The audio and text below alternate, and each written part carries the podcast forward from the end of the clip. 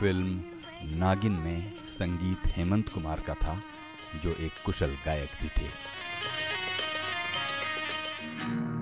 बेकरार करके हमें यूँ न जाइए आपको हमारी कसम लौट आई। हेमंत कुमार कालिदास मुखर्जी का जन्म 16 जून 1920 को वाराणसी में हुआ था। जाधवपुर में इंजीनियरिंग की पढ़ाई बीच में ही छोड़कर हेमंत कुमार रचनात्मक लेखन और गायन की तरफ़ मुड़ गए। तुम हमें जानो न हम तुम्हें जाने।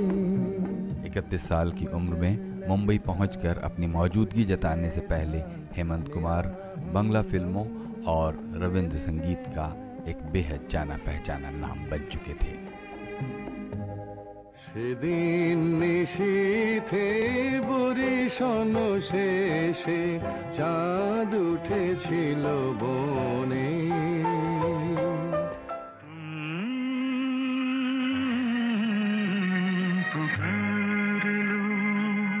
प्लेबैक सिंगिंग में रफ़ी मुकेश और किशोर कुमार के बीच मन्ना डे जैसी अलग सी आवाज़ और अपनी विशिष्ट गायन शैली के लिए जाने गए हेमंत कुमार हेमंत दा ने सैकड़ों गैर फिल्मी गानों के अलावा लगभग 140 फ़िल्मों में संगीत दिया और गाया।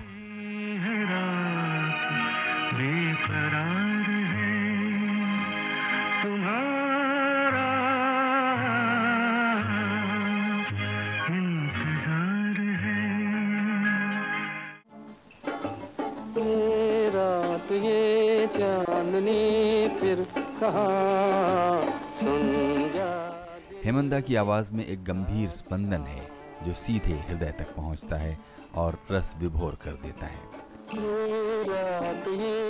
दो बार राष्ट्रीय फ़िल्म पुरस्कारों से सम्मानित हेमंत कुमार ने आजीवन, आत्मसम्मान से समझौता नहीं किया और बिना प्रचार किए जरूरतमंदों की मदद करते रहे।